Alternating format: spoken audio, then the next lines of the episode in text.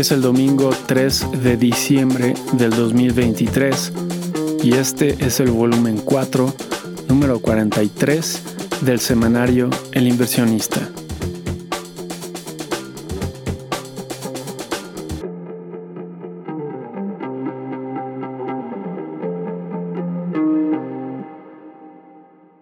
Esta semana murieron dos personajes conocidos del mundo político y financiero, Henry Kissinger y Charles Munger, a la edad de 100 y 99 años respectivamente. La fama de Charles Munger reside en haber sido la mano derecha del famoso financiero Warren Buffett durante 50 años. Es probable que esta muerte tenga un impacto emocional sobre Buffett, la fama de Henry Kissinger se debe al importante impacto negativo y positivo de sus acciones como encargado de la política exterior de los Estados Unidos durante ocho años. Kissinger llegó con su familia a los Estados Unidos a la edad de 15 años, proveniente de la Alemania nazi. No sabemos qué hizo para doctorarse en la Universidad de Harvard, pero una y media décadas después de ello formó parte de la administración del presidente Richard Nixon. Desde allí fue responsable de más de un millón de muertes. Las guerras en Vietnam, Camboya y Laos, libradas por los soldados estadounidenses, pero también el genocidio pakistaní, los golpes de Estado en Chile y una insurgencia en Angola, todo contribuye a esta cifra. Para sus defensores, Kissinger logró engrandecer las divisiones entre Rusia y China para fortalecer la posición de los Estados Unidos, y también fue responsable de que su país sustituyera la presencia de Rusia en el Medio Oriente. Pero el embajador de Chile en los Estados Unidos escribió una condolencia ácida ha muerto un hombre cuyo brillo histórico nunca logró cubrir su profunda miseria moral.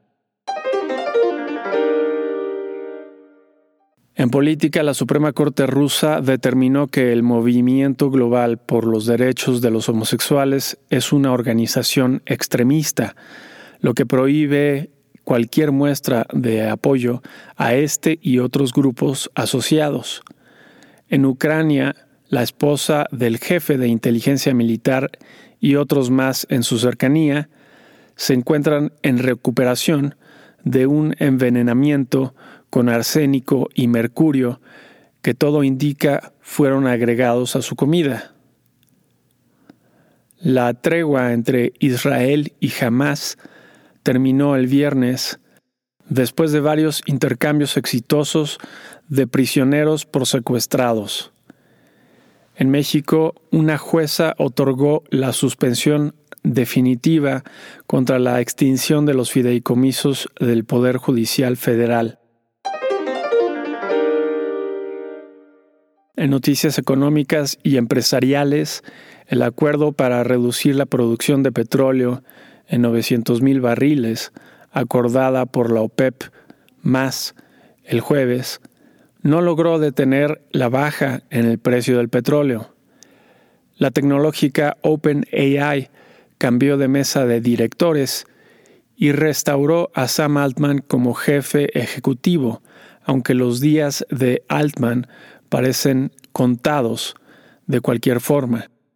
La textilera de moda rápida Shane se registró para una oferta pública inicial Shane fue fundada en China, pero sus oficinas se encuentran ahora en Singapur. Su ropa, de bajo precio, es muy popular entre los adolescentes estadounidenses. La Oficina Antimonopolios de la Unión Europea presentó una objeción a la adquisición que Amazon hizo el año pasado de la empresa iRobot. Notas de la semana que termina. 27 de noviembre al 1 de diciembre. En Estados Unidos, las ventas de nuevas casas para el mes de octubre se contrajeron 5.6% respecto al mes anterior, que no es un dato fuera de lo normal. Los índices de precios residenciales mostraron inflaciones anuales de 3.9% y 6.1% y un sano comportamiento de corto plazo. La confianza del consumidor, según el Conference Board, para el mes de noviembre fue de 102 puntos, frente a los 99.1 puntos del mes previo. El segundo preliminar del crecimiento de la economía para el tercer trimestre del año sorprendió al alza, al ser de 5.2% en vez del 5% anticipado. Ambas cifras, en términos anualizados, la inflación anual, según el índice de gastos personales para el mes de octubre, mostró un comportamiento más ordenado que el índice alterno hace un par de semanas. De acuerdo con este, la inflación anual es de 3%. El ingreso y gasto personal para el mes de octubre mostraron ambos aumentos de 0.2% frente al mes previo. Las solicitudes de seguro de desempleo de la semana mostraron una ligera reducción. Finalmente, el índice de gerentes de compra para el mes de noviembre mostró una reducción pasando de 47.6 a 46.7. El desempeño del sector servicios sigue compensando el del sector manufacturero. En reportes de utilidades tuvimos, entre otras empresas, a Salesforce con una sorpresa positiva, Dell con una sorpresa positiva y Marvel Technology con una sorpresa ligeramente positiva. El 65% de las 69 sorpresas fueron positivas. Una muy buena semana en reportes de utilidades. Con respecto a la semana pasada, el índice Standard Poor's 500 de la bolsa estadounidense avanzó 0.7%.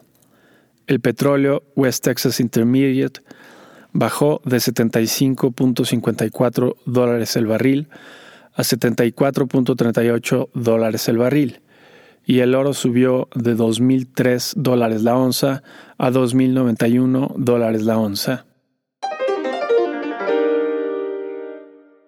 En México, la balanza comercial de mercancías para el mes de octubre mostró aumentos en ambas, exportaciones e importaciones no petroleras, de 5.1 y 5% frente al mismo mes del año anterior, respectivamente.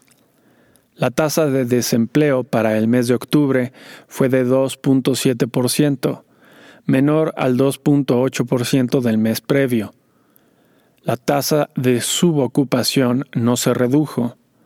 La destrucción de medio millón de empleos formales tuvo un menor impacto gracias a los 800.000 en que aumentó el empleo informal.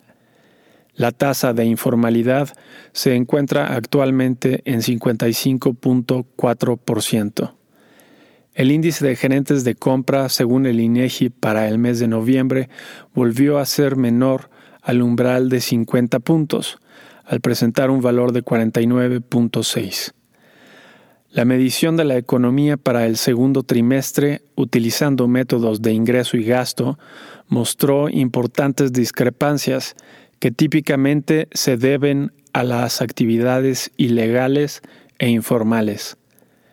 Con respecto a la semana pasada, el índice de precios y cotizaciones de la Bolsa Mexicana de Valores avanzó 1.81% y el tipo de cambio subió de 17.07 pesos por dólar a 17.16 pesos por dólar.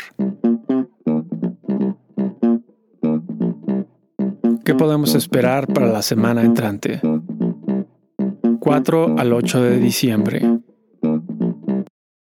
En Estados Unidos, el lunes tendremos las órdenes de fábricas para el mes de octubre. El martes tendremos el índice de gerentes de compra del sector servicios para el mes de noviembre. Ese mismo día tendremos las vacantes para el mes de octubre.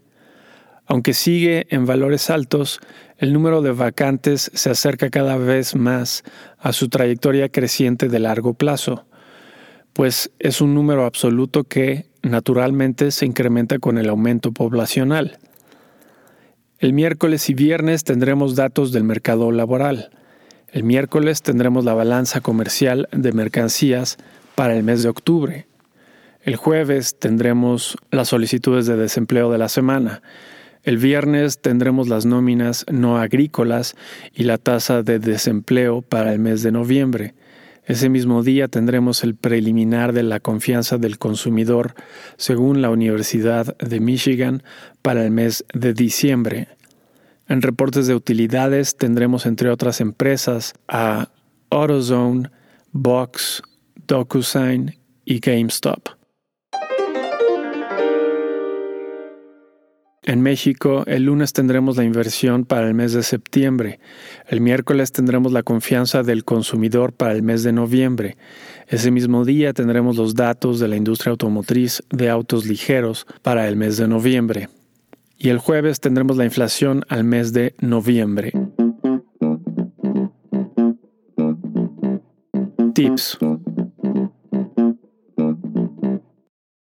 El gobierno federal de México se encuentra cada vez más en aprietos presupuestarios. Es recomendable abandonar la deuda de este, como lo han hecho muchos inversionistas internacionales, para no exponerse a una posible reducción a la calificación crediticia. La desaceleración en los precios estadounidenses ofrece una buena ventana para adquirir acciones en dicho país. Vale la pena tomar en cuenta los consejos de los inversionistas exitosos que se han venido publicando en los temas de la semana.